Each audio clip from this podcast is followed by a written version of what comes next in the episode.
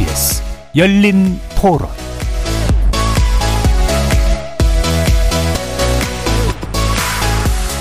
안녕하십니까. KBS 열린 토론 정준희입니다.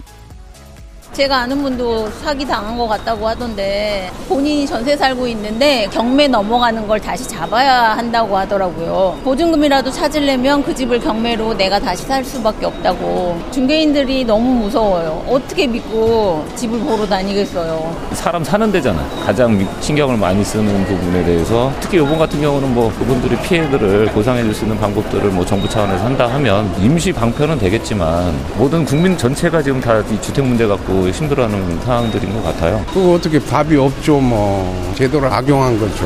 근데 보통 뭐 전세 나갈 때나 매매할 때도 바로 거기서 등기부등본 뽑으면서 이렇게 계약을 하잖아요. 그 순간에 또 바로 넘기는 사람들도 꽤 있어요. 그걸 어떻게 막겠어요. 다주택자가 여러 대 임대를 그런 걸 먼저 규제를 해야 된다는 필요성이 저는 들었고 나라에서 모든 사람들이 의식주를 가질 수 있게 해주는 건 어떻게 보면 당연한데 그걸 가지고 이제 경쟁을 하고 집이 또 투기 대상이 되잖아요. 그게 조금 안타까운 거 아닐까요? 거리에서 만나본 시민들의 목소리 어떻게 들으셨습니까? 지난해 악성 다주택 임대인들의 잇따른 사망으로 불거졌던 전세 사기 문제가 최근 다시 사회적 이슈로 대두되고 있습니다. 피해 세대만 3천 가구가 넘는 인천 건축 사기단으로 인해 목숨을 잃은 희생자만 벌써 3명이 남았는데요. 사기 피해를 입힌 주범은 현재 구속 상태로 수사를 받고 있지만 하루아침에 살 집도 돈도 없이 거리로 쫓겨난 신세가 된 전세 사기 피해자들은 막막하기만 한 상황입니다. 당정이 나서서 대책을 내놓고는 있지만 실효성과 형평성 문제가 제기되고 있고 속출하는 전세 사기를 해결하기도 어려워 보입니다. 미추홀구 전세 사기 문제가 불러온 파장과 우리 전세 제도의 맹점, 이 문제를 근본적으로 해결할 방법은 없는지 세 분의 전문가와 함께 논의해보는 시간 갖겠습니다. KBS 열린 토론 지금부터 시작합니다. 살아 있습니다. 토론이 살아 있습니다. 살아있는 토론, KBS 열린 토론. 토론은 라디오가 진짜입니다. 진짜 토론, KBS 열린 토론. 오늘 함께 해주실 세 분의 전문가 소개해 드리겠습니다. 전세 사기 문제를 집중 취재해 오신 분입니다. 김동인 시사인 기자 나오셨습니다. 네, 안녕하세요. 시사인 김동인입니다. 미추홀구 전세사기 대책위원회 자문위원으로도 활동하고 계십니다. 김태근 변호사 자리해 주셨습니다. 네, 안녕하세요. 최은영 한국도시연구소장 나오셨습니다. 네, 안녕하세요. 문자로 참여하실 분은 샵 9730으로 의견 남겨주십시오. 단문은 50원, 장문은 100원의 정보 용도가 붙습니다. KBS 라디오의 모든 프로그램은 유튜브를 통해서도 함께 하실 수 있습니다. 자, 이게 뭐 한두 군데 일은 아닙니다만 특히 이번 전세 사기 피해자가 집중된 곳이 인천 미추홀구인데 벌써 세 분이나 사망했습니다. 관계 당국도 이제 좀 발등에 불이 떨어진 이제 그런 모양이긴 한데요. 어, 이번 미추홀구 전세 사기가 보여주는 이 사안의 문제점, 핵심 어떤 그 것일까? 세 분의 말씀 먼저 좀 듣고 시작하도록 하겠습니다. 자, 최 소장님 말씀 주실까요?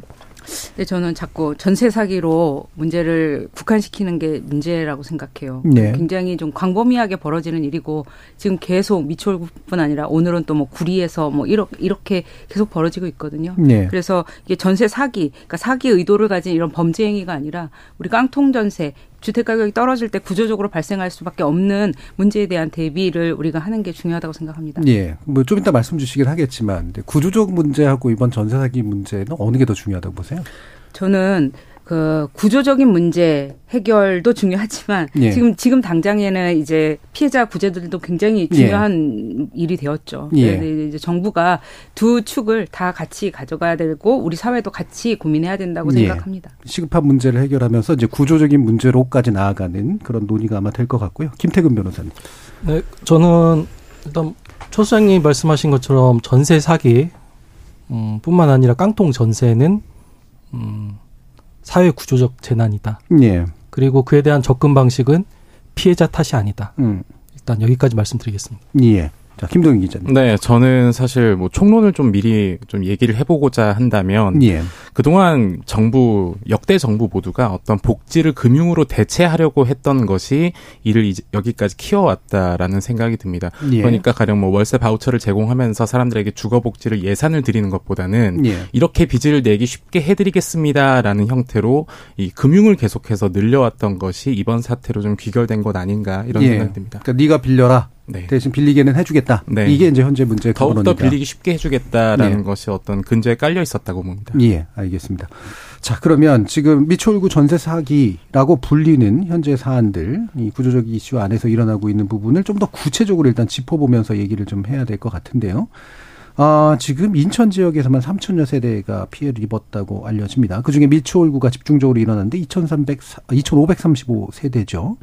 이게 이제 지역적 특성이 있는 것일까라는 부분도 좀 궁금하기도 하고요. 이 수법의 특이성이랄까 이런 것도 좀 짚어주시면 좋을 것 같습니다. 변호사님. 음. 일단 미추홀구 전세 사기에 대해 좀 설명을 드리고 그리고 조금 큰 틀에서 선순위 전세 사기와 후순위 전세 사기를 좀 구분하기 위해서 빌라왕 전세 사기를 좀 사후적으로 말씀드리겠습니다. 예.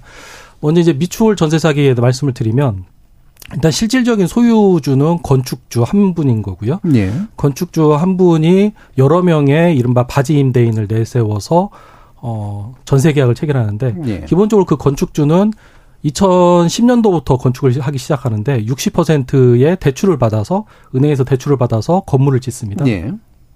그럼 이제 건물의 담보 가치 60%는 은행으로부터 이미 빌린 거죠. 네. 빌렸고 나머지 40%를 이제 세입자로부터 받습니다. 음. 세입자로부터 받는데 그럼 이제 세입자들은 당연히 이제 후순위 권리자가 되기 때문에 공인중개사한테 물어보게 됩니다.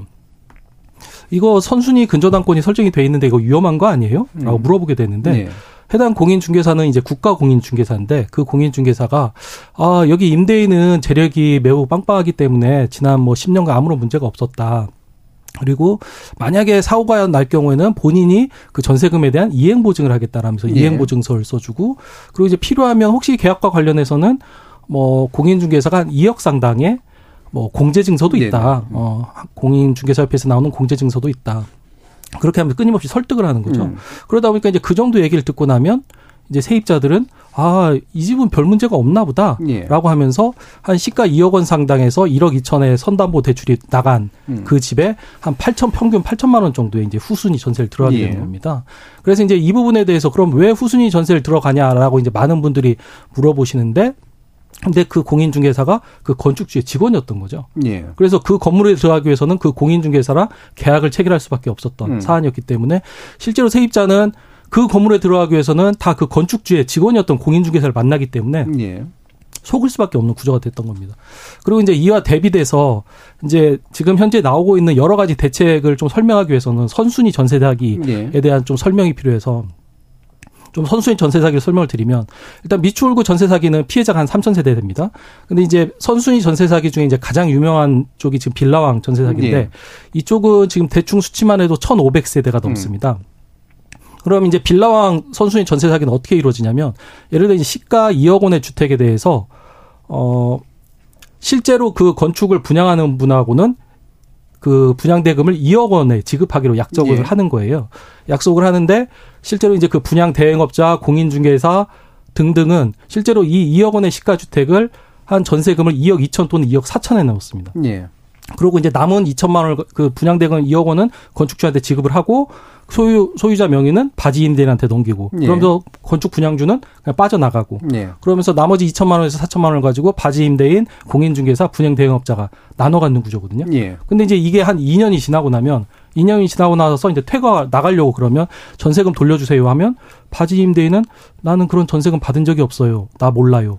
라고 하면서 이제 빠져나가게 되는 거죠. 예. 이제 그때부터 이른바 이제 그 빌라왕 선순위 전세 사기 예. 피해자분들은 이제 멘붕 상태에 빠지게 되는 겁니다. 예. 크게 그렇게 두 가지로 나눌 수 있습니다. 예.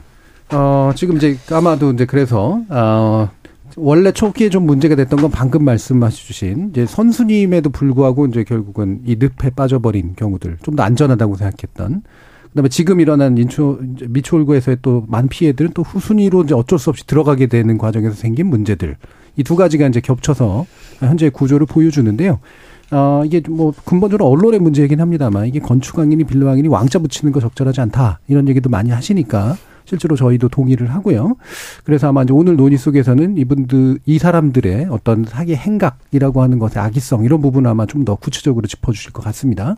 자 그러면 어, 지금 두 가지를 변호사님께서 이제 잘 구별해서 이제 얘기를 해주셨는데 결국은 어쨌든 목적 의식적으로 사기를 당하게 만드는 이제 그런 행동들이잖아요. 이 미추홀구의 어, 이런 피해가 집중됐던 특정한 지역적 사정 같은 게 있는 건가? 이 부분은 최 소장님께 한번 여쭤보겠습니다.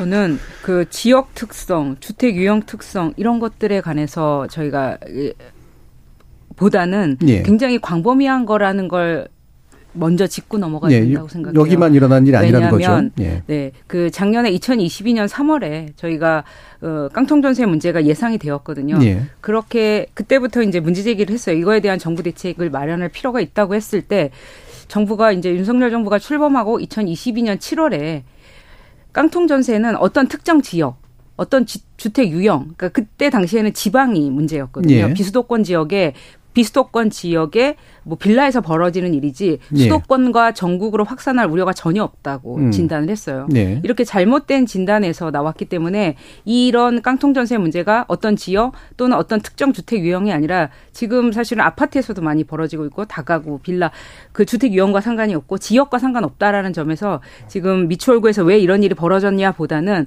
이런 일이 어느 지역 어떤 주택 유형에서도 다 벌어질 수 있다. 예, 이런 말씀을 좀 예, 드리고 싶습니다. 맞는 것 같은데 네네. 이게 숫자 자체는 굉장히 큰 숫자는 맞잖아요. 예. 네, 그러면, 그거는 예. 이제 개인의 특성인 거죠. 예. 이 건축주인 남 씨가 이제 대규모로 사업을 하고 네네. 사람이 사업을 하다 보면 여기저기서 하는 게 아니라 음. 자기가 주로 활동하는 부대가 있거든요. 그런 점에서 여, 이곳에 집중되었다고 예. 합니다. 그러니까 이런 이제 범죄를 저지른 자가 마침 이 지역을 이제 타겟으로 삼아서 주무대로 그, 활동했기 때문이다. 네, 네, 저는 좀 지역 특성이라는 게 예. 우리가 무시할 수는 없는 조건이라고 좀 생각을 예. 하는데요. 이제 저 같은 경우에 강서구를 좀 오랫동안 4년 음. 넘게 취재를 했습니다. 그런데 강서구 화곡동 일대가 왜 타깃이 되었냐라는 예. 배경이 있었어요. 음. 지역 공인중개사 한 10년 이상 하신 분들 얘기를 들어보니까 예. 뉴타운이 지정이 됐었고요. 음흠. 한동안은 이제 집을 고치지 않았습니다. 그러다가 뉴타운 지역이 해제가 된 게 2014년 무렵부터였어요. 네. 그리고 나서 그 동네 단독 주택들을 이제 빌라로 좀 바꿔가는 과정들이 2015년부터 시작됐던 거죠. 예, 예. 그러면서 이제 신축 빌라들이 예. 들어서기 예. 시작했고 그 동네가 어떤 재개발의 열풍 속에서 어떤 흐름과 맥락을 밟았느냐에 따라서 특성이 발생하기도 한다. 저는 예. 좀 그런 지역적 특성은 조, 존재한다라고 좀 생각을 합니다. 예. 그 두 가지 문제가 이제 결합되어 있겠네요. 네. 상대적으로 약체가 될 수밖에 없는 그런 지역들이 좀 있고 네. 또 그걸 주무대로 활동하는 특정한 인물들이 있고 네. 그 와중에 뭐 아파트 와 과는 음. 달리 우리가 어떤 그 가격이라는 것을 정보를 쉽게 접할 수 없는 구조들도 분명히 예, 예. 존재했었다라고 생각을 하고 예, 시장가를 판단하기 어려운 어떤 네. 특성도 있는 거고요. 예.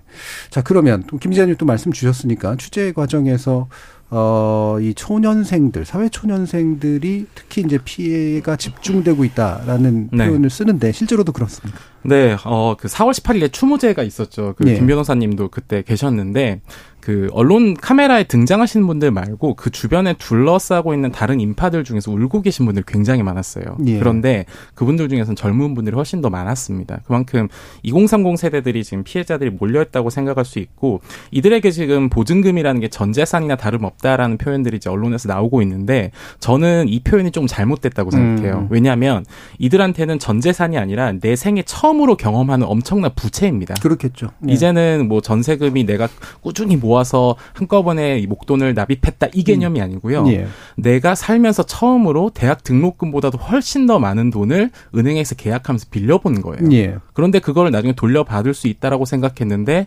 아플싸 이걸 내가 다 갚아야 된다고 음. 이런 절망감이 너무나 크게 다가오는 거죠. 예. 그렇기 때문에 지금 그 특정 세대들이 겪고 있는 어떤 혼란이라는 거는 정말 그 어떻게 보면은 말로 표현하기 좀 어려운 거고 이게 한 사람이 뭐 어리숙해서 한 사람 사람이 어리석어서가 아닙니다. 제가 기사 많이 썼는데요.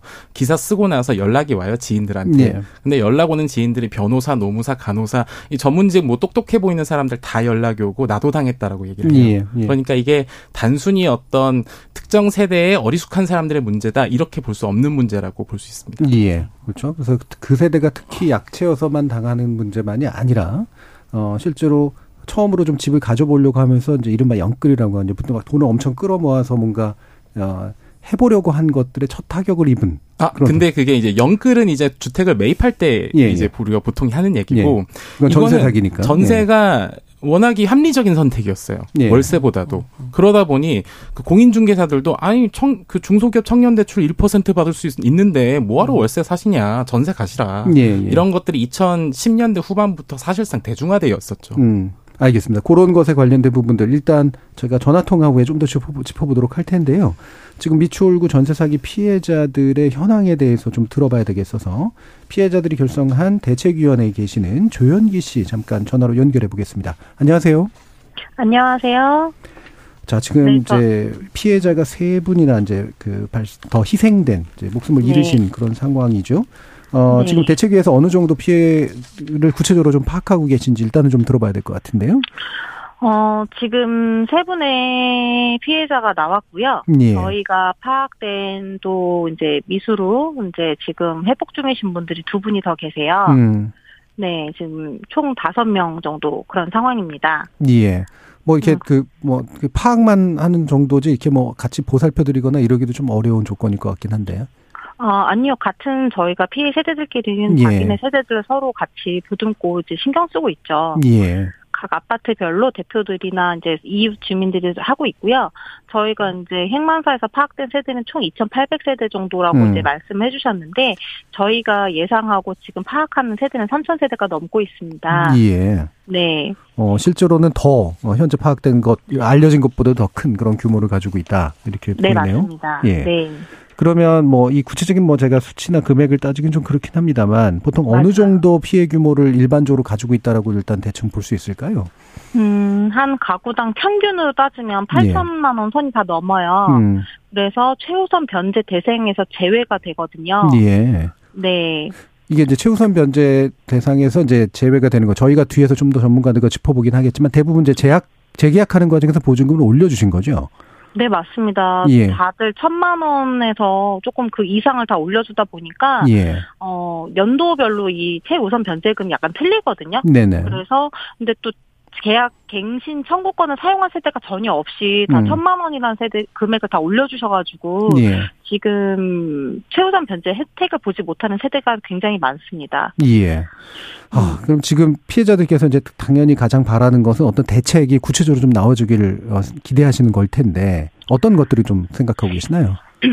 저희가 물론 이제 뭐 혈세 낭비를 한다고 생각하시는 왜곡된 그런 표현을 쓰시는 분들이 있는데 예. 저희가 나라에다 피해 규제를 규제를 해달라거나 보상을 해달라는 게 아니라 음. 사실 대출이 있다 보니까 대출이 추가로 안 되지 않습니까? 은행 예. 대출이. 예. 어, 그래서 저희가 대출을 받을 수 있도록 예. 그 부분을 해달라는 거고, 그리고 나라에서 그, 음, 지금 은행에서 그, 이, 뭐지, 불법, 아, 뭐지, 그 갑자기 생각 MP로 예. 넘어가는 그런 게 있거든요. 예. 매각되는 게 예. 있어요.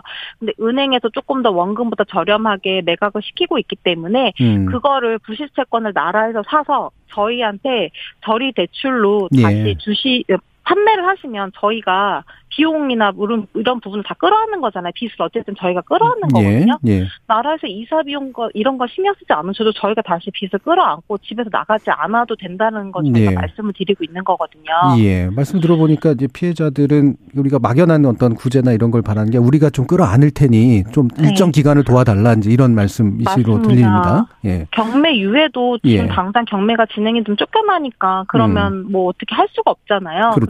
유예를 시켜주시고 음. 그 다음에 저희가 이제 대, 저리 대출로 해서 뭐 음. 경매를 낙찰을 받던 아니면 뭐 이제 이런 부분을 얘기하는 거지 나라에다가 뭐 저희한테 피해를 먼저 다 해달라 이건 아니거든요. 예, 예. 그래서 근데 이제 전문가들이 아니지 않습니까? 저희가 전부 다 피해 세대일 뿐이지. 그렇죠. 그래서 예. 그런 부분을 만나서 좀 얘기를 하며 전문가 분들이 많으시니까 좀 얘기를 음. 하고 소통을 하자라는 얘기를 계속 주장을 하고 있는 거거든요. 예. 음. 자 지금 일단 뭐 당정 협의 대책을 보면 경매 물 건에 대해서는 우선 매수권을 부여하겠다. 있다라는 안이 나와 있고요. 네. 그리고 일부는 이제 LH가 매수해서 이제 피해자들에게 공공입체 주택 형태로 제공하겠다 정도의 안들이 좀 있고요. 또 네. 이제 야당이나 이런 데서는 선구제 후 어, 뭔가 이렇게 다른 네, 어떤 대책들, 구상권을 네. 행사하는 방식을 취하도록 네. 해드리자 이런 얘기까지 네. 나오는데 어떤 것들을 좀 지금 생각하고 계시나요? 저희는 그냥 사실 양날의 칼이에요. 공공임대도 네. 어쨌든 저희가 월세처럼 그걸 부담을 해야 되고 그렇죠. 계약 기간이 뭐 계속 갱신을 해야 되는 부분이잖아요. 예. 그래서 그리고 가족의 수에 따라서 공공 임대도 평수가 다 저희가 원하는 평수가 나오지 않을 수 있기 때문에 그런 부분에 대해서도 사실 이렇게 어, 딱 좋다 이렇게 뭐 나쁘다 말하기가 되게 애매하고요. 그리고 네. 이게 금액 뭐뭐 부부 합산 금액 뭐 이런 게 되게 많아서 음. 조건이 사실 까다로워요. 그래서 네. 어느 혜택도 사실 안 되는 부분들이 되게 아. 많거든요. 아. 네. 우선 매수권도 3차에나 가능한데 2차에 낙찰되면 그것도 쫓겨나야 되거든요. 예. 그래서 이런 부분보다는 사실 아까 말씀드린 것처럼 정부가 먼저 음. 부실 채권을 사서 저희에게 그냥 그 금액에 저희한테 다시 예. 해주신다 그러면 그게 가장 좀 안전하지 않을까. 왜냐면 저희가 은행에서 부실 채권을 살 수도 있겠죠. 명의를 받아서. 예, 근데 예. 그러면 민사 형사를 다 모두 다 취하를 해야 하는 거랑 똑같은 거거든요. 예, 음. 근데 사실 취하를 할 수는 없지 않습니까? 음. 네. 예. 그래서 방법은 사실 그 방법이 제일 좋은 것 같아서 예. 저희는 그런 부분을 요구하고 있습니다. 예. 그래서 지금 이제 내놓은 당정이 내놓은 안들은 고민을 해주신 거긴 하나 실질적인 음. 도움이 되긴 좀 어려우니 그렇죠. 어, 일단은 이 집에서 계속 좀 사는 방식으로 좀 해주고 네. 그리고 기타로 이제 이런 부채나 이런 것들을 껴안으면서 그렇죠. 계속 변제를 해나갈 수 있는 방안들을 좀 마련해 달라. 그렇죠. 예, 정상적으로 좀 생활하게 해달라. 예, 그렇죠. 이런 말씀으로 들립니다. 맞습니다. 예, 그 관련된 내용도 저희가 전문가들과 좀 더 토론을 해보고요. 어, 더 네. 효과적인 대책이 마련될 수 있도록 노력해 보겠습니다. 오늘 나와주셔서 감사합니다. 너무 감사합니다. 예. 자, 지금 이렇게 말씀을 좀 들어보니까 뭐 구체적인 내용들이 이제 뭐 한 번에 압축돼 가지고 나오고 있긴 한데 이 아까 이제 어 김태근 변호사님께서 이제 설명을 해 주신 후순위 대출 아, 후순위로 이제 이것을 얻게 돼야 되는 그런 과정들 이게 이제 다 얽혀 있어서 이제 생긴 문제잖아요. 게다가 또 재계약까지 해버리면서 이제 생긴 문제들도 음, 크고요. 음. 이런 일들이 참 어떻게 해서 발생된 걸까? 아까 일부 설명을 해주시긴 네. 했습니다만 좀 더 말씀 주시죠. 음, 그러니까 지금 미추홀구 에서 지금 이제 가장 큰 문제는 음, 일부 최우선 변제금이라는 게 있는데 예. 어 2014년도부터 2014년부터 2018년 8월 17일 사이에 선순위 근저당권이 설정되었을 음. 경우에는 보호되는 소액 임차인의 범위가 8천만 원 이하에서 예. 최우선 변제금의 범위가 딱 2,700만 원으로 딱 고정이 돼 있습니다. 예. 그래서 이제 그 2014년부터 2018년 사이에 지어진 주택에 들어갈 경우에는 그에 대해서 최우선 변제금을 8천만 원을 받기 위해서 아니 2,700만 원을 받기 위해서는 그 후순위 전세금을 8천만 원 이상 올리면 안 되는 거예요. 그렇죠. 네. 안 되는 건데 2018년 8월 18일 이후로 어 2021년 사이에 그 소액 임차인의 범위를 1억 원으로 징액을 시켜줍니다. 예. 어, 음. 뭐 이제 정부에서는 소액 임차인 보호를 하겠다라고 음. 1억 원 징액을 하니까 보통 사람들은 아 1억 원까지 보호가 되나 보다라고 음. 하면서 증액을 해주는 거죠. 예. 그래서 이제 세 번째 돌아가신 분이 2019년도에 2017년도에 지어진 건물인데 2019년에 7,200으로 계약을 했다가 2010, 2021년도에 9천만 원으로 계약을 진행해요. 예. 근데 이제 이 건물은 2017년에 지어진 건물이기 때문에 보호되는 소액 임차인 범위가 8천만 원 이하였던 겁니다. 예. 그 당시 시점으로 정해지는 거니까. 그렇죠. 예. 그럼 이제 8천만 원 이하에서 2,700만 원 원래는 보호를 음. 받았는데 음. 증액을 하면서 음. 이제 8천만 원을 초과하다 보니까 이걸 못 받게 되는 거죠. 예.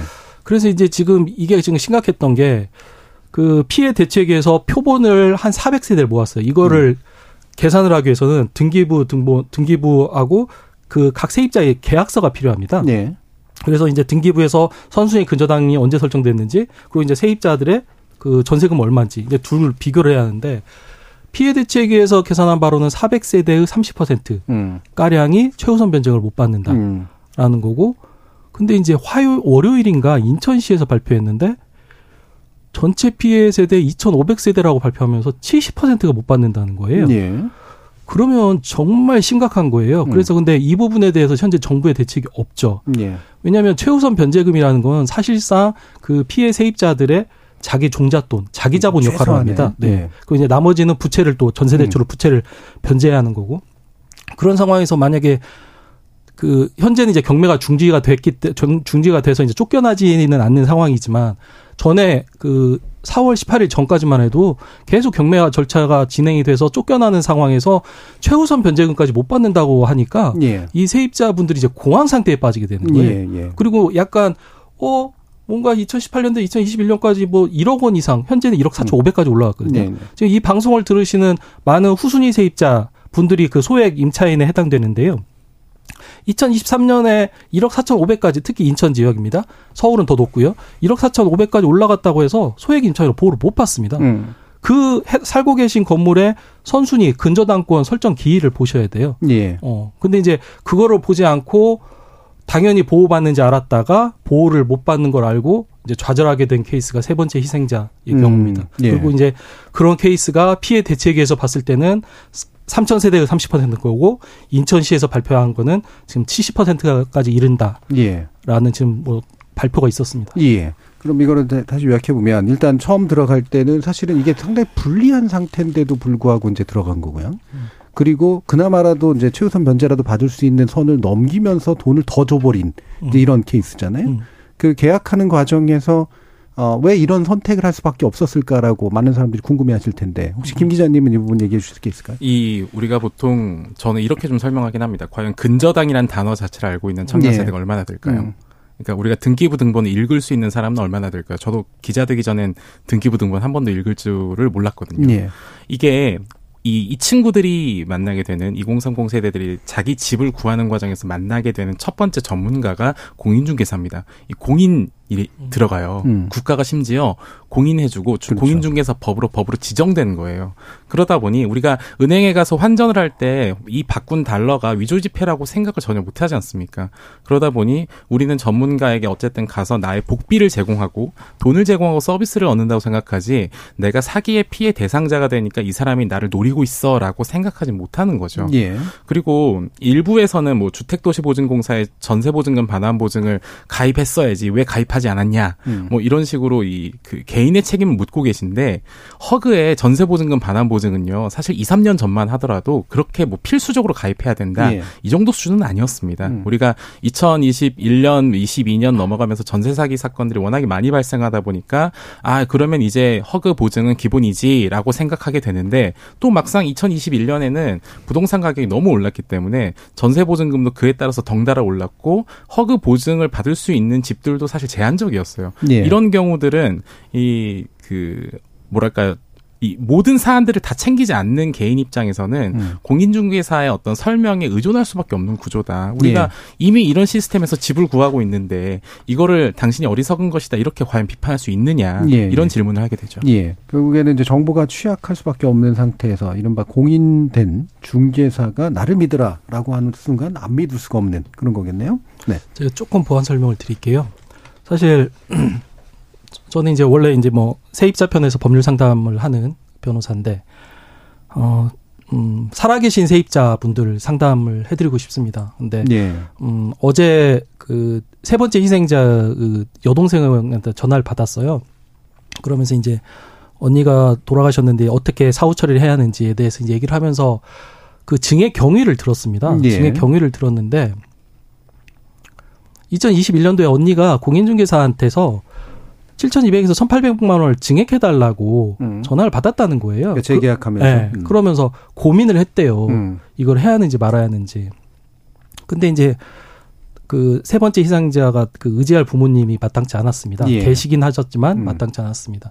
그러다 보니까 이제 그 여동생한테 그런 고민을 하고 결국은 이제 재계약을 했죠. 음. 그래서 이제 제가 이제 여동생한테 한번 관련 계약서를 바, 오늘 받아봤는데 어떤 문제가 있냐면 세 번째 희생자가 살고 계신 주택은 그 민간 임대 주택으로 등록된 주택이었던 거예요. 음, 그럼 예. 등록된 주택이면 어떤 어떤 의무가 따르냐면 첫 번째 보증보험 가입 의무가 따릅니다. 그렇죠. 예. 그리고 두 번째 임대료 증액은 5%로 제한이 돼요. 예. 어. 그리고 임대료 증액 5% 제한은 표준 임대차 계약서에 포함되어 있는데 예. 이 표준 임대차 계약서도 작성을 해야 합니다. 예. 그런데 음.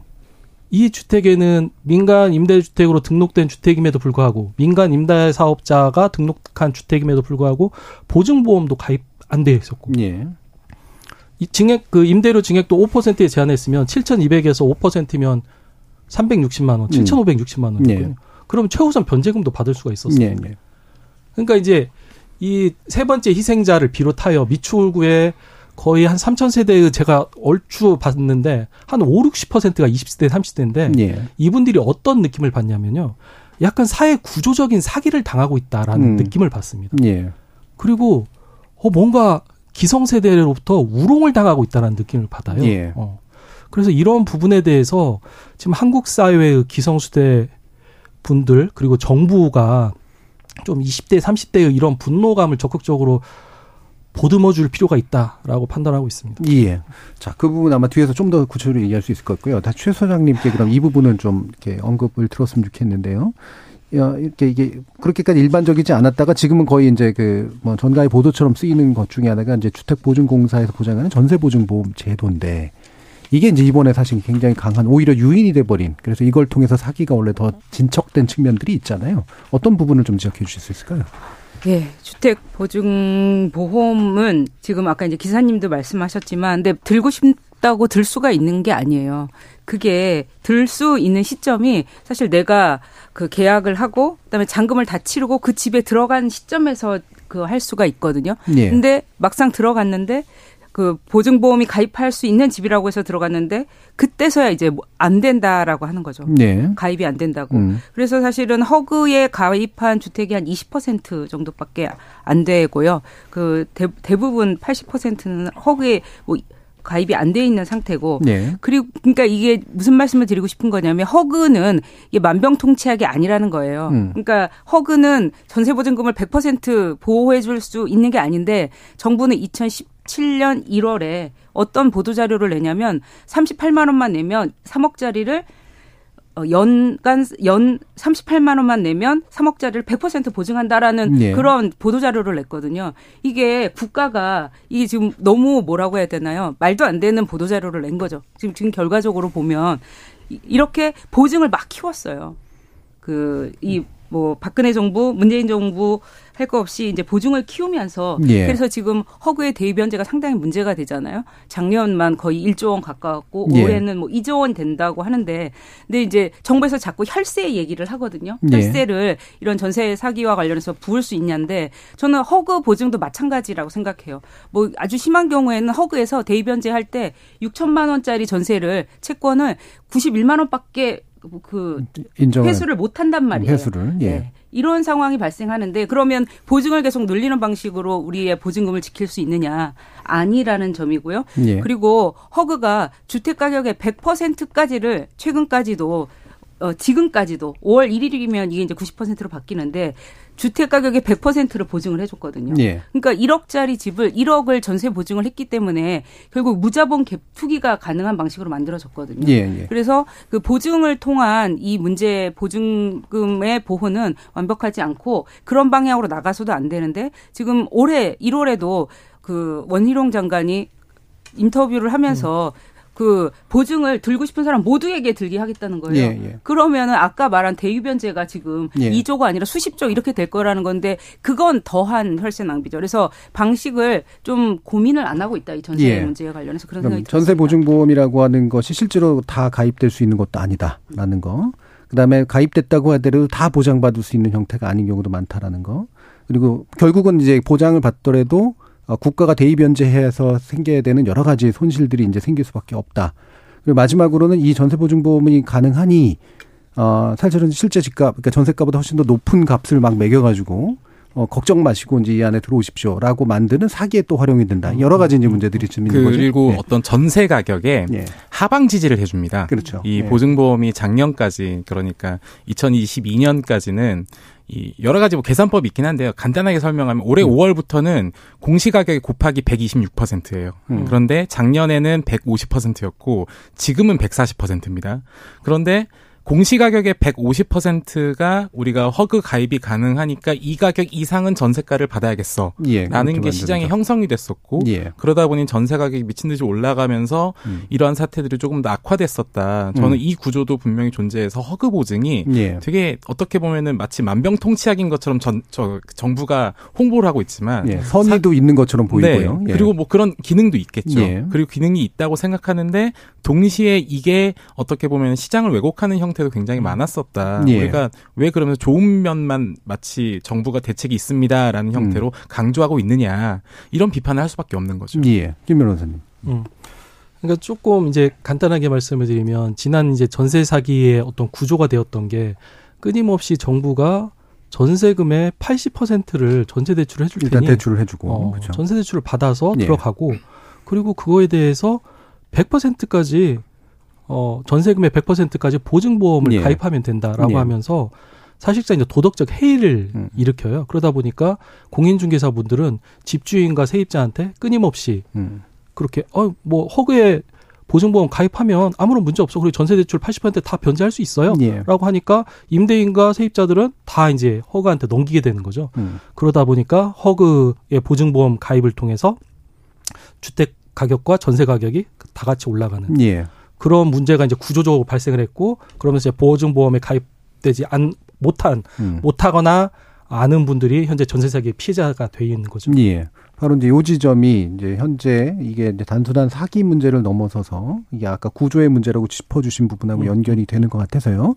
일단 1부 논의는 여기서 좀 마무리하고 청취자 문자 듣고 나서 이어지는 2부에서 이 구조적인 이슈들을 좀 더 짚어보도록 하겠습니다. 정희진 문자 캐스터. 네, 지금까지 여러분이 보내주신 문자들 소개합니다. 김진희님. 집은 서민의 가장 큰 재산이고 생존권이 달린 것입니다. 전세 사기는 국가가 어느 정도 책임이 있습니다. 삶의 기본권인 주거에 대해서는 국가가 철저히 관여해서 이런 억울한 일이 일어나지 않도록 해야 됩니다.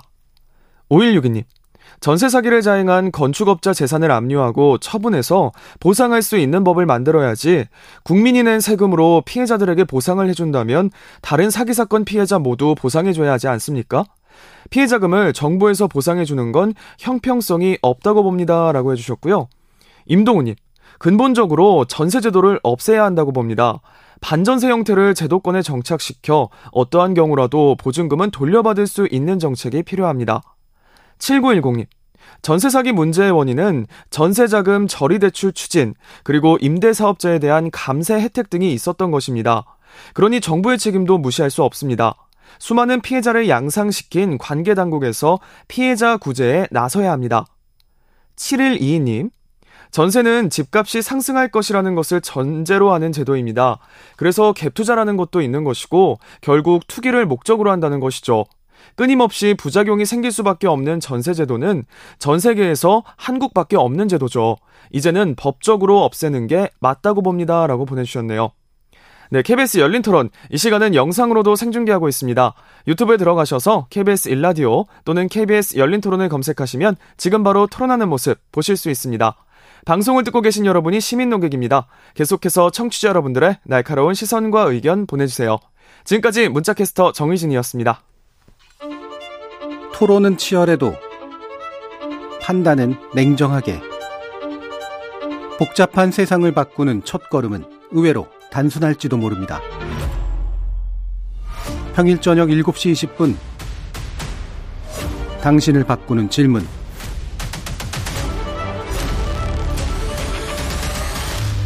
KBS 열린 토론.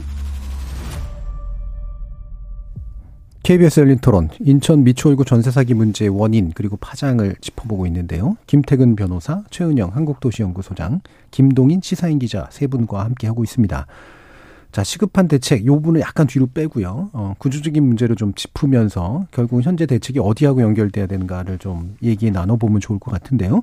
최영 교수님이 이제 처음부터 부분을 강조해 주셨고, 어, 굳이 요약하자면 이른바 깡통 전세를 양산해서 깡통 전세를 이용한 범죄를 결국은 키우는 이런 구조다 이렇게 말해도 좋을까 어떻습니까? 네 그렇게 봅니다. 그 정부가 굉장히 무리하게 빚내서 집 사라 그리고 이거랑 같이 맞물렸던 게 빚내서 세 살라는 정책이었거든요. 예. 그러면서 전세 대출을 풀어주고 이 대출이라는 건 기본적으로 그 갚을 변제 능력이 전제되어야 되는데 지금 전세 대출이라는 이름으로 사실 그 변제 능력과 상관없이 받는 사람의 지금 무분별하게 대출이 된 측면이 있거든요. 예. 그래서 이게 뭐 어, 그런 빚내서 집사라 빚내서 세살라의 어, 이런 정책의 일환으로 이 런 사태가 지금 만들어졌기 때문에 저는 정부가 책임을 인정을 하고 이걸 아까 김 변호사님도 말씀하셨지만 사회적 재난이라고 생각을 하고 네. 책임감 있게 해결하는 게 필요하다고 생각합니다. 지금 정부는 이전 정부 탓하면서 어, 본인의 책임을 좀 방기하고 있다고 제가 보거든요. 그러니까 대책이 적극적으로 나오지 않는 거죠. 내 탓이면 내가 책임지고 대책들을 마련해 나갈 겁니다. 적극적으로. 그런데 이 모든 원인을 뭐 임대차 3법 탓하고 전 정부 탓하면서 지금 이 정부가 안 만들고 있어요. 그래서 아마 첫 번째 희상, 희생자께서도 정부 대책이 너무 실망, 실망스럽다 이렇게 말씀을 하신 거고요.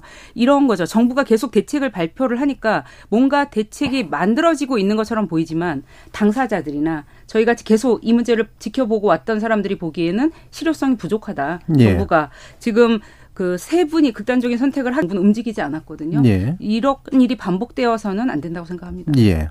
그러면 이게 이제 깡통 전세 현상이라고 하는 것들을 없애려면 그럼 이제 다시 거꾸로 돌아가서 이제 전세 대출도 없애고 전세 보증보험도 없애야 되느냐 이런 생각도 이제 하잖아요. 이게 사실 또 이게 이렇게 말하기도 또 어려운데 음, 음. 김태균 변호사님. 음, 전세에 대해서는 이제 다 같이 이제 좀 사회적 고민을 해볼 필요가 있는 것 같아요. 예. 근데 이제 먼저 20대, 30대 세입자분들에게 말씀을 드리는 게 전세의 본질은 임대료가 아닙니다. 예. 많은 분들이 이제 임대료라고 생각하시는데 전세의 본질은 세입자가 집주인에게 빌려주는 돈이고 아, 그리고 이제 음. 집주인은 그 전세금에 대한 이자의 예. 이익을 얻는 거죠. 그, 그렇기 때문에 항상 그 전세금을 빌려줄 때는 그 주택의 가치, 전세 주택의 담보 가치, 그리고 만약에 혹시 집값이 떨어질 때 그 집주인한테 전세금을 받을 수 있는지를 꼼꼼히 따져봐야 돼요. 집주인의 예. 신용. 꼼꼼히 따져봐야 하는데 이제 한국에서는 어 뭐 집주인이 뭘 해준다라는 약간 이런 음. 인식이 있어서 그런 걸 이제 꼼꼼히 따지지 않는 문화가 예. 있고요. 그래서 이제 그런 부분에 대해서 좀 전세 부분에 대해서 우리가 다시 한번 논의를 해볼 필요가 있다. 그리고 한국의 시민사회도 한국의 시민사회도 약간 전세에 대한 어떤 인식이 있냐면, 아, 그래도 전세가 서민들의 저렴한 저렴한 비용으로 살 수 있는 주택이라는 인식이 음. 있어요. 그래서 그 부분에 대해서 좀 다시 한번 우리가 논의를 해볼 필요가 있다라는 거고 또 하나는 중요한 건 전세는 세입자가 집주인한테 빌려준 돈인데 또 거기에다가 전세 대출을 세입자가 은행에서 빌려서 또 집주인한테 또 줘요. 네, 일종의 파생 상품이죠. 어, 특, 어, 특이하죠. 예. 그런데 이제 이러다 보니까 어떤 문제가 발생하냐면 집값 하락으로 인한 부담을 온전히 전세 대출을 한 세입자가 부담을 갖습니다. 예. 음. 이에 대해서 당장 전세 제도를 뭐 없애자거나 당장 전세 대출을 없애자거나 음. 당장 전세금 보증보험 제도를 없애자거나 그건 이제 좀 너무 무리한 것 같고 음. 이 부분에 대해서는 좀 전체적으로 한국 사회에서 좀 더 추가적인 어, 공론화 작업이 좀 필요할 거라고 판단하고 있습니다. 예, 구조적인 문제만큼 뭐 금방 해결은 어려울 것 같고요. 과격한 고민을 음. 해볼 수 있어요. 예. 과격한 고민이라는 건 하나는 전, 말씀하신 전세 대출입니다. 전세 대출 사실 이루어지는 이유는 그 허그에서 보증서를 또 떼줍니다. 예. 예 국가가 이렇게 보증해 줄게. 전세 전세 대출이 혹시 뭐 빌린 사람이 돈 못 갚아주면 국가가 대신 줄게라는 음. 보증을 은행에다 떼주는 거거든요. 예. 전세 대출이 사실 그런 국가 보증이 이제 조금씩 축소가 되면서 이제 은행에서 자체적으로 뭐 신용이든 어떤 거든 음. 이런 판별을 해서 전세 대출을 내준다면은 어떠냐라는 대책들도 나오곤 있는데 예. 이것도 과격하다는 의미는 음. 그만큼 갑자기 끊겨버리면은 생겨나는 어떤 부작용들이 있기 때문이죠. 그리고 음. 두 번째 과격한 방식은 DSR에 전세에 어떻게 보면 빚으로 기록해야 된다. 그렇죠. 임대하는 사람이 네, 빚으로. 임대하는 사람에게 음. 우리는 왜 그동안 이렇게 큰 규모의 사금융을 아무런 집계가 안 되는 방식으로 방치해 놨었느냐. 예. 이런 고민들도 사실 본질적으로는 해야 되고요. 뭐 마지막으로 그리고 그럼 돈을 빌려주는 거다. 이렇게 사금융이다. 예. 그러면 돈을 빌려주는 사람은 보통은 신용 정보를 알잖아요. 음, 음. 그러면 집에 대한 정보 그리고 임대인에 대한 정보를 알아야지 임차인들이 돈을 빌려주는 건데 예.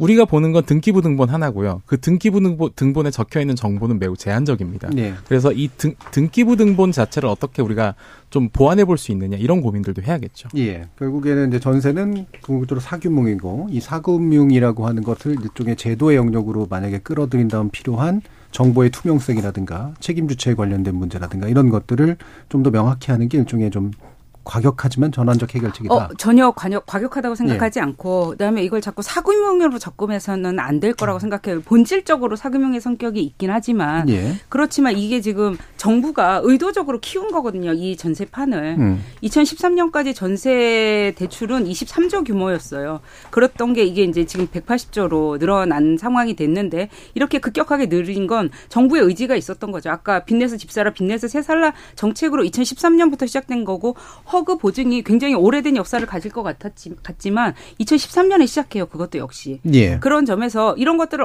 그 우리가 사회적 결단을 어떻게 내리냐에 따라서 저는 가능하다고 봅니다. 지금 이런 방식으로 허그를 계속 유지할 수는 없다고 생각해요. 그래서 예. 뭐 기자님은 굉장히 그게 극단적인 방식인 것처럼 생각하지만 논의를 해야, 해야 되고 거품을 조금씩 빼나가야 된다고 생각합니다. 지금 우리 박근혜 정부 문재인 정부 각각 가계 대출이 400조씩 늘었거든요. 그리고 그 중에 반 정도가 주택담보대출이었는데 그 반이 전세대출이었어요. 음. 이 말은 무슨 말이냐면 결국 이 주택가격 상승의 상당 부분을 전세 대출로 일으키고 그리고 그 피해는 지금 온전히 세입자들이 받는 아까 김 예. 변호사님이 말씀해 주셨는데 그러니까 대출을 늘리는 거에는 정부가 잘 했는데 그 제도를 만들었는데 문제는 보호하는 장치를 안 만든 거죠. 예. 그래서 기자님 말씀하신 대로 세입자들은 아무것도 모르는 상태에서 거의 묻지마식으로 돈을 지금 빌려주고 어. 있는 상황이거든요. 예. 그러니까 이 정보를 걸 알수 있게 그러니까 세입자 보호 정책도 같이 만들어야죠. 그래서 이, 게 단지 사금융이 아니라 집에 관해서 우리가 지불하는 돈인데 전세 제도에 관해서 정부가 장려를 하려면 이렇게 대출을 하고 보증을 하고 공적 기금을 드리려면 예. 그것에 걸맞는 보호 장치도 마련하는 게 마땅하다고 생각합니다. 예. 저도 이제 기억을 짚어 보면 그러니까 2013년 무렵 얘기하셨고 그다음에 또 문재인 정부 때도 이제 나왔던 얘기긴 합니다만 사실은 되게 들끓는 요구가 있었거든요. 음. 나 전세 값 너무 오르는데 미치겠다. 그러니까 전세를 어떻게든 대출금이라도 좀 올려줘가지고 잘 받게 해달라. 이게 일종의 민의로 포장되어 있는 측면들이 분명히 있었단 말이죠. 그 당시 정부가 악의로만 사실은 이걸 했지는 않았을 거기 때문에 되게 곤란한 문제이기도 할 거 아닙니까? 그래서 이 부분을 어떻게 민심을 어루만집어서 풀어가야 되느냐. 사실 이 문제도 고민인 것 같아요. 음, 그 예. 부분은 이제 우리가 같이 해결할 부분인데, 그러니까 일단 최은영 소장이 말씀 좀 음. 공감하고, 근데 이제 전세금의 본질에 대해서 계속 이제 사금융을 좀 얘기를 할 수밖에 없는 게 피해 세입자 청년분들이 전세금에 대해서 정확히 이해를 못 하세요. 그러니까 네. 예를 들어 전세금의 본질은 채권이기 때문에 금리가 내려가면 채권 가격은 채권은 음, 올라갑니다. 올라, 올라가야죠. 금리가 음. 올라가면 채권은 떨어지기 마련이고요. 음. 그래서 쉽게 예를 들어 4억의 2%와 2억의 4%가 전세금 임대료로서는 같은 가치를 갖게 되죠. 예. 그래서 저희가 이제 2020년 5월 달에 역사적 최저, 최저 금리를 찍습니다. 그래서 이제 그때부터 급격하게 전세금이 올라가기 음. 시작하는 거거든요. 그리고 이제 그 뒤로 2022년 2021년 8월인가 그때부터 예. 이제 한국은행이 조금씩 다시 금리를 올리는데 1년여 만에 한 3% 가량 예, 예. 올리죠. 근데 그럼 거꾸로 그만큼 또 전세 가격은 떨어지게 되는 거거든요. 음. 그래서 이 부분에 대해서 좀 피해 세입자들이 이 부분에 대한 전세금의 본질에 대한 충분히 대한 이해가 있어야 전세 음. 사고를 막을 수 있다라는 측면에서 저희가 이제 전세금의 본질이 사금융 또는 채권이다. 이제 이런 음. 말씀을 드리고 있는 겁니다. 예, 어. 알겠습니다. 자, 뭐 사실 전세제도 일반에 대해서도 논의하면 좋겠지만 시간이 많이 남진 않았고 또 시급한 문제에 대한 해결은 더 필요하긴 해서요. 9067님께서 이런 얘기를 하세요. 제도 탓만 하지 말고 사기친 사람 처벌도 좀 하고 보증금 회수 방법도 토론해 주십시오라고 얘기를 하는데 실제로 이런 처벌 그리고 회수가 어느 정도까지 가능하면 또 필요한지에 대해서 약간은 더 얘기를 한번 해보면 좋을 것 같은데 김 기자님. 어 제가 사례 하나만 좀 말씀을 드릴게요. 네. 제가 처음에 2019년에 취재했던 게 화곡동 강씨 사건이라고 있었습니다. 음. 그때 당시 저도 전세 사기라는 표현 안 쓰고요. 갭 투자하다가 이제 임차인들을 울린 화곡동 강씨 이렇게 네, 썼거든요. 네. 근데 이게 2019년에 일이 터졌고요. 2020년에 경찰 수사 끝나서 송치가 됩니다. 음. 근데 기소가 언제 된 줄 아세요? 올해 초에 됐습니다. 아이고, 예. 검찰 캐비닛에서 2년 반 넘게 묵혀 있었어요. 예. 그 사이에 담당 검사는 바뀌었고요. 음. 검찰에서 이제 전세 사기 사건이 워낙이 전국에 들끓다 보니까 이제서야 2년 반 만에 기소를 하고 어 남부지검에서 그 보도 자료를 냅니다. 그러면서 뭐라고 하냐면은 어 엄단할 수 있도록 최선을 다하겠다라고 하는데 예. 막상 그렇게 기소하고 나니까 2022년에 원래 공인중개사법 위반 혐의를 적용할 수 있었는데 아하. 그게 시효가 지나버린 거예요. 음. 우리가 수사하면 되지 않느냐, 뭐 수사 잘해서 어쨌든 회수해내면 되지 않느냐 이렇게 반응을 할 수 있는데 그 수사조차 그동안 되지 않았었던 예, 겁니다. 예. 그러다 보니 오죽했으면 사실 저 같은 경우 이제 기사를 쓰면서 오죽했으면 함께 공범으로 지금 의혹을 받고 있는 공인중개사의 숨겨놓은 재산을 찾아다녔어요. 음. 숨겨놨던 어떤 법인들 찾고 건물 찾고 그러면서 이제 피해자들이 그 건물에 이제 어 일종의 가압류를 걸고 이런 방식으로 진행됐는데 왜 이걸 피해자들이 그리고 기자가 해야 되는지 음, 사실 좀 이해가 안 됐던 게 지난 4년간의 시간이었거든요. 예. 그래서 이런 부분들도 전혀 보강이 되지 않는 상태에서 그저 아 이거는 뭐 사금융이고 채권의 문제고 뭐 나중에 민사 소송하시면 되고 이런 말이 과연 온당kin 하냐 예. 이런 의문들을 제기해 봅니다. 그러니까 형사적으로 충분히 개입할 수 있었고 개입할 필요가 있었는데 묵혀둔 거잖아요. 네. 그죠? 예. 예, 유튜브에서 YS팡님께서 전세 사기에 협력한 공인중개사들도 처벌받아야 됩니다 하는데 일부는 시효가 지났다는 말씀 주셨는데 어떤 법적인 어떤 처리들이 가능할지도 좀 궁금하긴 한데요. 음. 김기발 사람. 그 형사처벌에 대해서 관심이 음. 있으셔서 그 보통의 이제 전세 사기는 이게 개인별 사기로 예. 되기 때문에 뭐 이제 형량을 가중한다 하더라도 2분의 1만 가중되기 때문에 사기의 최대 형량은 10년입니다. 그래서 10년에 2분의 1이면 5년이 가중돼서 이름 보통의 전세 사기는 최대 15년 형이 나와서 2019년도에 익산에서 다가구 주택의 선순위 전세 사기에서 음. 46억을 그 대학가 예. 대학생들한테 친 사기가 있었어요. 그에 대해서 13년형이 나왔고요. 그래서 아마 특별하게 조직적인 전세 사기가 아니면 15년 이하 형량이 나오는데 음. 최근에 이제 경찰 쪽에서 이제 그런 얘기가 나오죠. 범죄 단체 조직죄로 처벌을 네, 하겠다. 예. 그러면 이제 범죄 단체 조직죄로 처벌하면 뭐가 달라지냐면 그 범죄 단체 조직대 조직죄가 인정이 되면 그 이 사람들이 이게 개별, 개별적인 사기 사건이 아니라 묶여서 예, 음. 묶여서 종합적인 사기 사건이 되기 때문에 전체 사기 피해 금액이 다 예, 합쳐집니다. 예. 음. 그래서 이제 뭐 빌라원 같은 경우는 1,100채니까 2억씩만 해도 2,200억이 되는 거고요. 음. 그리고 뭐 아, 뭐 또 건축왕, 건축 사기단 예. 이쪽 같은 경우는 3천채 평균 8천만 원 치면 2,400억이거든요. 음. 이렇게 되면 어 이분들은 이제 50억 이상의 피해를 일으키게 되기 때문에 형량으로는 무기 또는 5년 이상까지 처벌이 예. 가능합니다. 그래서 음. 이제 범죄 단체 조직으로 처벌되느냐가 중요한데 약간 이제 빌라왕 이런 데는 그쪽이 가능해 보여요. 왜냐하면 예. 이 사람들은 이 조직적으로 움직인 정황들이 좀 있거든요. 있는데 지금은 이제 문제는 미추홀구 건축 사기단. 음. 이분들한테서 이제 애초부터 이분들이 범죄 목적으로 단체를 조직했다고 볼 수 있느냐. 예. 좀그 부분이 좀 모호하겠죠. 예, 애매한 점이 있습니다. 예.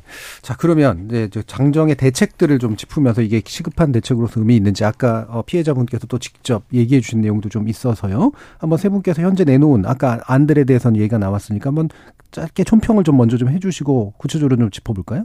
최 소장님은 어떤 평가를 해주실 수 있을까요? 저는 실효성 없는 대책이 음. 계속 반복적으로 나오다가 그러니까 대책인 듯 하지만 대책이 안 되는 거죠. 예. 예를 들면 뭐 대출금을 지원해주겠다고 하지 했지만 전국적으로 받은 사람이 10명이 안 되고 음. 그다음에 긴급 지원 주택을 하겠다고 했지만 그거 역시 전국적으로 10명이 안 되고 이렇게 대책을 발표한 듯 하지만 대책이 아니었던 게 반복되다가 지금 이제 이제서야 음. 이제 4월에 이렇게 생명 규정한 생명들 잃고 나서야 정부가 발표한 게 이제 경매를 일시적으로 중지하고 그랬죠. 얘는 뭐 임시적인 음. 조치이지만 음. 그리고 이제 뭐 공공이 개입을 해서 매입 하겠다. 네. 그러니까 매입 임 대 주택이라는 음. 방식으로 하겠다라는 것까지 한 거는 그래도 의미 있다고 생각합니다. 근데 음. 이게 이제 경매에 관련된 것만 이제 이거는 음. 아쉬워요. 미추홀구 관련된 내용만이 지금 정부가 대책이 발표된 거고 음. 그럼 결국 그 강서구에서 발생한 저 예. 이런 것들에 관련해서는 지금 대책이 없는 거거든요. 예. 그런 점에서 좀 종합적인 대책이 필요하고 음. 그다음에 정부가 아까 책임 있는 자세를 좀 제가 말씀을 드렸던 건 정부가 돈을 전혀 지원하지 않고 이 문제를 해결하려고 하고 있거든요. 지금 예. 아까 기자님 말씀하셨죠. 복지로 풀어야 될 걸 이거 자꾸 빚을 내준 것이다. 음. 근데 정부가 인력과 돈을 투입하지 않고 문제가 해결 아까 제가 좀 안타까웠던 건 피해자 대책위에서도 나오셔서 네. 뭐 혈세를 우리한테 달라는 게 아니라고 그렇죠. 이렇게 말씀하시는데 네. 혈세를 투입을 음. 저는 해야 된다고 생각합니다. 정부가 음. 해야 할 역할은 당연히 해야 되는 이런 상황을 지금 사회적 재난을 만든 정부 책임을 정부가 져야 하는 부분이 있고 그건 돈을 투입하지 않고 이 문제를 해결하려고 했기 때문에 지금 이렇게 실효성 없는 대책이 이어졌거든요. 예. 그러니까 뭐 저리로 빌려준다고 하면서 정부가 빌려주는 게 아니라 은행한테 빌려줘라. 그러니까 은행에서는 무슨 피해 확인서 가져와라 이러면서 안 빌려준 예, 예. 것이기 때문에 정부가 직접 나설 필요가 있다고 생각합니다. 예. 김 기자님은 어떤 평가 주셨어요? 이 방금 말씀하신 것처럼 매입 임대주택 관련해서 정책 발표할 때 원희룡 장관이 어떤 얘기를 했었냐면은 아 이거 예산 한 푼도 안 든다. 이미 정해져 있는 매입 임대주택 그 예, 음. 그 돈을 쓰면 된다라고 하는데 네. 매입 임대주택이 애초에 왜 나왔었냐면 서울에서 임대주택을 우리가 공공 임대주택을 확보해야 되는데 그렇죠. 뭐 아파트를 새로 지을 수는 없으니까 예. 그러면 나와 있는 주택들을 좀 싼 값에 이 좀 사서 음. 그래서 이제 공공 임대주택을 늘려주겠다라는 예. 거였어요. 원래 매입 임대는 그렇게 싼 주택 주택을 매입하는 용도였습니다. 예. 그런데 어쨌든 그것을 전용하고 좀 변용하면서 우리가 이번 대책을 얘기를 하고 있는 거거든요. 음. 이걸 설명하는 과정에서 우리 어차피 돈 안 든다라는 말을 그렇게 강조했어야 됐느냐. 예. 사실 그게 과연 책임 있는 자세였느냐. 저는 그 부분은 좀 많이 아쉬웠다라고 생각을 하고요. 음. 물론 이게 채권을 가져온다. 이거 민법상으로 굉장히 중요한 어떤 기틀과 충돌할 수도 있습니다. 예. 그렇다면 사실 정부가 어떻게 보면 여론에게 설명을 해줘야 돼요. 이게 어째서 사회적으로 지금 중요한 문제이며 우리가 지금 이, 이 상황을 풀어야 된다라는 걸 정부가 먼저 설득해야 되는데 음. 정부가 피해자들 앞에서 아 이런 선례를 남기면 안 된다 이렇게 예. 준엄하게 꾸짖듯이 얘기를 할 필요가 있느냐. 예. 이게 넘으면 안 된다. 이런 네, 이게 과연 조, 예. 적절한 태도인가는 잘 모르겠습니다. 예, 적어도 이제 물론 구체적인 정책 결정하는 데는 고민이 필요하겠지만 피해자들 앞에서 할 말은 아니었던 것 같다. 자, 김태균 변호사님.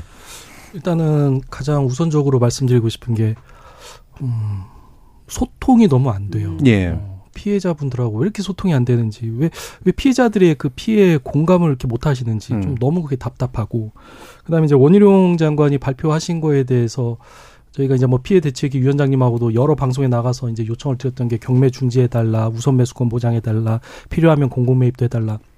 까지 다 받아주셔서 사실 너무 감사한 마음이 있습니다. 감사한 예. 마음이 있는데 원희룡 장관이 발표한 내용 중에는 이제 이미 쫓겨나거나 아, 이 사기 당한 주택에 살고 싶지 않아 해서 먼저 나오신 분들이 계세요. 음. 근데 이제 이런 분들에 대해서는 아무런 대책이 없는 상황이고요. 그리고 아까 이제 좀 방송 처음에 얘기했던 이제 지금 최우선 변제금을 받지 못한 분들. 예. 이 저희 피해 대책에서 판단 환산했을 때는 3,000세대 30%가 한 900세대, 인천에서 판단했을 때 한 1,700세대가 된다는 거예요. 음. 이분들에 대한 대책. 지금 정말 이분들은 그러니까 원희룡 장관이 얘기하는 거는 아 이분들에 대해서 주거 보장했으면 됐지 뭐 최우선 변제금까지 보장해줘야 돼 이제 이런 마인드세요. 예. 근데 사람이 의식 주라는 게 필요하지 않습니까?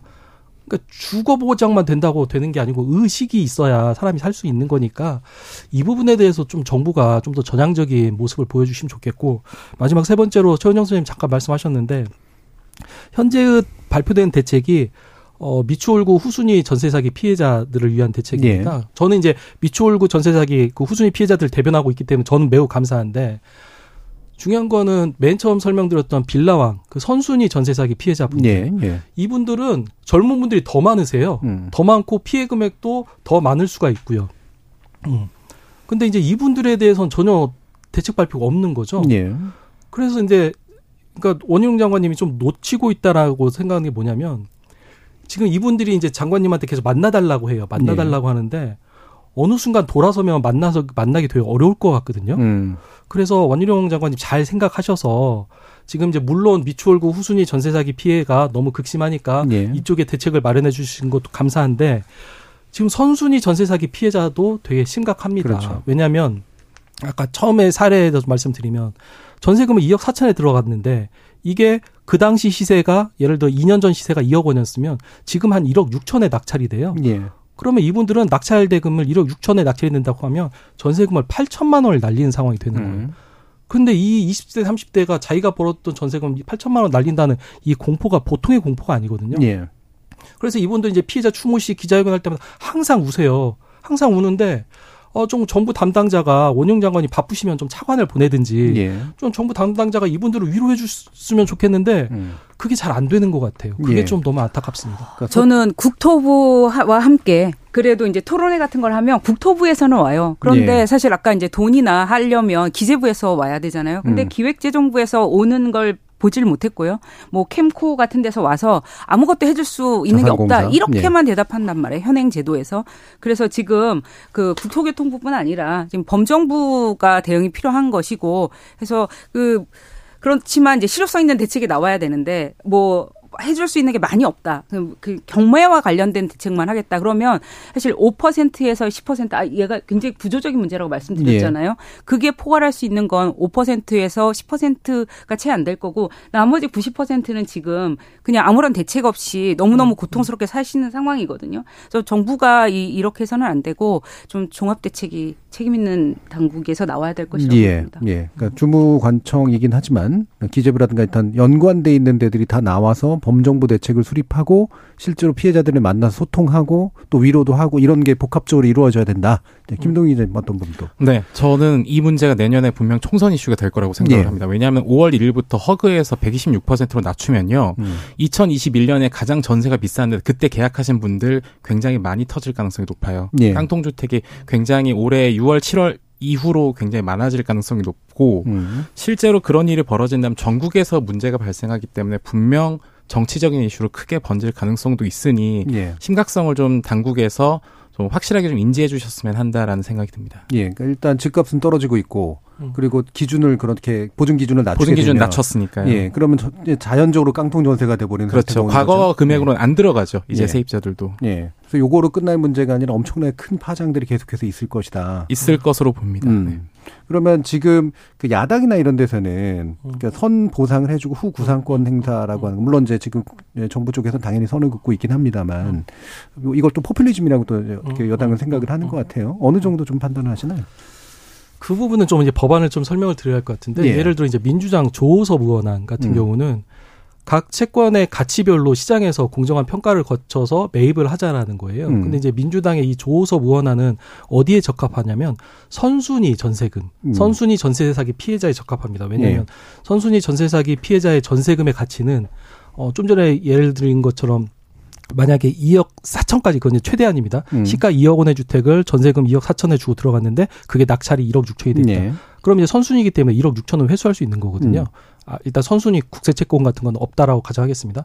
그렇게 되면 이제 이분들 같은 경우는 뭐 적으면 65% 많으면 80%까지 보장이 돼요. 네. 그래서 이제 이런 부분은 국가가 먼저 매입해 줄 수가 있는 거죠. 음. 어, 매입해 줄 수가 있고 어 정의당 심상정 의원님 같은 경우는 어 대체로 그 채권 가격을 공정하게 평가를 하자라는 건데 정의당 심상정 의원님은 심상정 의원안은 어 공정하게 평가를 하되 최저 한도를 두자. 음. 그래서 채권 가격을 50% 이상은 주자. 예. 근데 이제 이게 선순위 전세 사기에서는 정의당 심상정 의원안이 큰 의미가 없는데 네. 후순위 전세 사기에서는 큰 의미를 갖습니다. 음. 왜냐하면 보통 평균 전세금이 8천만 원인데 8천만 원에 대해서 최우선 변제금을 받는 분들이 보통 이제 2,200에서 3,400 사이에 있어요. 그러면 50% 이상만 줘도 4천만 원이니까 예. 추가로 600에서 1,800을 더 받을 수 있는 거죠. 음. 그리고 이제 거기서 한 걸음 더 나가서 최우선 변제금 아예 못 받는 분들도 계세요. 그래서 이제 그런 분들에 대해서 어 엄청난 도움이 됩니다. 엄청난 음. 도움이 되는데 음 다만 이제 이 부분과 관련해서 저희가 이제 미추홀급 그 전세 사기 피해자 분들께 좀 말씀을 드리고 싶은데 어 혹시라도 채권 매입 방안이 도입되다 하더라도 어, 우선 매수 권한 예. 그리고 매입 임대안 그 채권 매입안이 음. 선택적으로 하게 될 거예요. 예, 예. 뭐원 플러스 원 이런 식으로 아니고 다 같이 할수 있거나 어, 이런 것도 어, 아니고 그런 건 아니라서 예. 그 미추홀구 후순위 전세 사기 피해자분들이 잘 곰곰하게 좀 생각을 해보셔야 할 것 같아요. 예. 그러니까 뭐 사실상 미추홀구 후순위 전세 사기 피해자분들에게 도움이 되는 거는 정의당 심상정 의원 아닌데 예. 그분이 그런 부분에 대해서 그 실현 가능성이 있는지 그리고 음. 이제 그런 부분이 그 우선 매수권이나 공공 매입 임대안보다 더 나은 건지에 대해서 좀 꼼꼼하게 따져 보실 필요가 있고 그리고 이제 제가 알기로는 이번 주 주말에 또 그 대책위 회의가 있는 걸로 알고 있는데 예. 좀 전반적인 피해자가 워낙 많기 때문에 전체적인 좀 의견 수렴을 좀 꼼꼼하게 하실 필요가 있어 보입니다. 예. 이게 이제 사기나 피해의 유형도 좀 다양하고 그래서 이제 지금 나온 안들도 특정 유형에는 좀 도움이 되지만 특정 유형에는 또 도움이 안 되는 부분들도 있고 해서 좀 더 포괄적으로 안도 나오고 그다음에 피해 유형에 따라서도 이제 어, 좀더 필요한 것들을 선택하거나 요구할 수 있는 그런 방식들이 좀 나와야 될 것 같긴 하네요. 김 기자님 어떤 부분 또더 짚어주실 수 있을까요? 어 일단 그 좀 안에 대해서는 좀 변호사님이 워낙에 잘 설명해 주신 것 같고요. 예. 그리고 어떤 그 정부 대책들 가운데서 제가 항상 좀 눈여겨보는 지점이 이런 게 있습니다. 더 좋은 앱을 만들어 줄게. 그리고 더 많은 정보를 줄게. 그러니까 음. 여러분들이 더 공부할 수 있는 재료를 많이 갖다 줄게. 예. 라는 형태로 접근이 되고 있는데 왜 우리가 정부가 그리고 사회가 임차하려는 사람들한테 더 많은 공부, 뭐 더 많은 금융 이런 것들을 좀 강제하고 있는 것은 아닌가. 예, 예. 사실 집 구하기가 좀 쉬우면 안 되나요? 음. 이런 생각이 일단 우선적으로 듭니다. 더 많은 걸 모른다면 그것이 죄가 됩니까? 예. 이런 근본적인 질문들도 할 수 있어야 된다고 생각합니다. 예. 정부가 강조하는 자유가 이런 건가 싶기도 한데. 예. 네, 안심립 앱 얘기가 나왔으니까 저도 정보에 관해 정보에 관해서 좀 얘기하고 싶은 게 있는데요.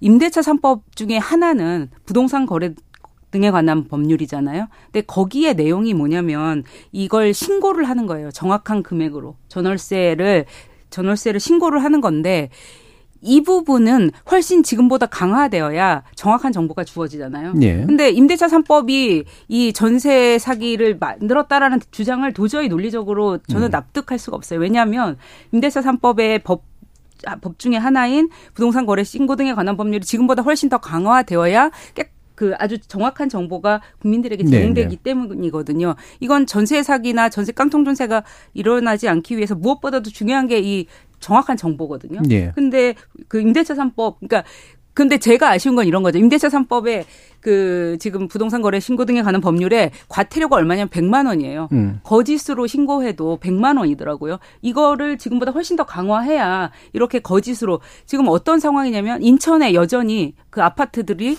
전세가가 매매가가 2억인데 전세가가 막 4억으로 등록이 되는 예. 거예요. 이렇게 가짜로 음. 등록하는 음. 것에 관해서 정부가 지금보다도 훨씬 더 관리 감독을 해야 된다고 생각합니다. 예. 지금 여러 청취자들이 또 의견 주시고 계신데요. 유튜브에서 고한 고한 사군자님은 세금 얘기하시는데 일단 세금으로 급한 불 끄고 사기꾼들한테 회수해야 되는 거 아닙니까? 라는 말씀 주셨고요. 또 미무스원님께서 전세 사기 피해자분들도 어느 정도 피해 부담은 각오하셔야 될 것 같습니다라는 말씀 주셨고요. 정상무님이 전세나 월세 계약을 할 때 임대인과 집에 대한 정보를 알 수 있도록 해야 됩니다. 등기부 등본뿐만 아니라 비교할 수 있는 주변 집값 같은 그런 정보들이요라는 말씀 주셨어요. 최지영님이 월세도 사기가 있다는 뉴스를 봤는데요. 집 구하기 정말 무섭습니다. 강박적으로 꼼꼼하게 보는 밖에는 없나요? 그럼 이런 말씀도 주셨네요. 과연 어느 정도가 우리가 스스로 책임지고 학습해야 되고 또 어느 정도가 정부나 이 시장이 정확한 어떤 체계를 가지고 어 보호해야 되는가라는 또 근본적인 문제를 좀 남기고 있는데요. 자 이제 마무리 발언 들을 시간입니다. 그래서 못다 하신 얘기나 또는 강조하고 싶으신 부분이 있다면 한 40초 정도 선에서 한번 들어보도록 하죠. 먼저 최 소장님 말씀 주실까요? 네. 그 사회적 재난이다라고 어, 이걸 정의를 내려야 되겠고요. 개인의 책임이 아니라는 점. 그래서 우리 뭐 정부뿐 아니라 인천시 이 지자체도 나서야 되는 거고요. 음. 지자체도 아주 늑장 대응을 하고 있는데 지자체도 그렇고 그다음에 우리 공동체 전체가 이 거대한 문제를 해결하기 위해서 지혜를 모아야 할 때라고 생각합니다. 예, 지자체도 나서달라. 네, 김태근 변호사님. 네. 그 먼저 미추홀구 세입자 피해자 분들께 말씀드립니다. 지금 현재 너무 힘든 거 잘 알고 있고요. 지금 서울에서도 애쓰고 방송에서도 애쓰고 있습니다. 그러니까 너무 이렇게 지치지 마시고 너무 힘들어하지 마시고 너무 좌절하지 않으셨으면 좋겠고 그리고 서로 힘드니까 서로 상처 주는 얘기 서로 하지 마시고요. 서로 격려하는 얘기 좀 해주셨으면 좋겠어요. 제가 봤을 때 미추홀구 그 전세사기 피해 대책이만큼 그 시민의 재난을 스스로 극복하는 그러니까요. 사례는 네, 굉장히 네, 네. 훌륭한 사례라고 어, 인식하고 음. 있습니다. 그래서 서로 좀 힘주는 어, 그런 말씀 예. 음, 그런 거 해주시면 좋을 것 같습니다. 예. 아까 피해자분의 이야기 속에서도 굉장히 좀 울컥하는 그런 영역들이 있었는데, 자 김동희 기자님도 말씀해 주시죠. 네, 지금 변호사님 말씀해주신 것처럼 피해자들 간의 네트워크하는 거 굉장히 중요합니다. 음. 그리고 어떤 추모제 때도 그 말씀하시더라고요. 가족한테도 이 사실 못 알려요. 예. 직장에도 못 직장도 몰라요. 그런데 피해자분들끼리 모이니까 거기서 얘기할 수 있어요라는 말을 했습니다. 지금 미추홀구 뭐 강서구 이런 곳뿐만이 아니라 전국에서 이런 사건들이 터질 때 가장 중요한 건 피해자들끼리 가장 모이는 것이다. 그래서 일단 털어놓고 최대한 좀 말씀을 많이 나눠 달라라는 생각이 들고요. 아직 예. 발견되지 않은 사례가 있다 하더라도 최대한 어떤 네트워크들을 좀 활용하셨으면 좋겠다 이런 생각이 듭니다. 예. 자, 유튜브를 통해 손주현님께서 오늘 방송 다시 듣기 가능한지 질문해 주셨는데요. 저 유튜브로 나중에 다 보실 수 있고요. 어플 콩이나 팟캐스트 사이트 등에서도 다 보실 수 있습니다. 자, 오늘 KBS 열린 토론은 이것으로 모두 마무리하도록 하겠습니다. 오늘 함께 해주신 세 분, 최은영 한국도시연구소장, 김동인 시사인 기자, 그리고 김태근 변호사 세 분 모두 수고하셨습니다. 감사합니다.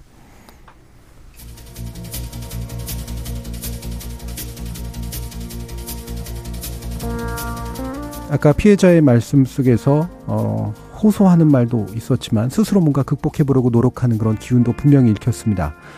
전세 사기 피해 구조를 살펴보면 건축자나 임대인, 공인중개사 그리고 은행 담당자들까지 촘촘히 얽혀서 이 법제도의 허술함과 피해자들의 신뢰를 파먹으면서 이익을 챙긴 흔적이 역력합니다. 각자는 그냥 자기 일을 했을 뿐이라고 얘기할지 모르겠습니다만 나치에 부역했던 이들의 평범한 악의보다도 더 명백하고 특별한 악의를 어떻게 단죄하고 또 좌절시켜야 할지 우리 사회가 시험대에 올라 있다고 생각합니다. 참여해주신 시민 논객 여러분 감사합니다. 지금까지 KBS 열린 토론 정준이었습니다.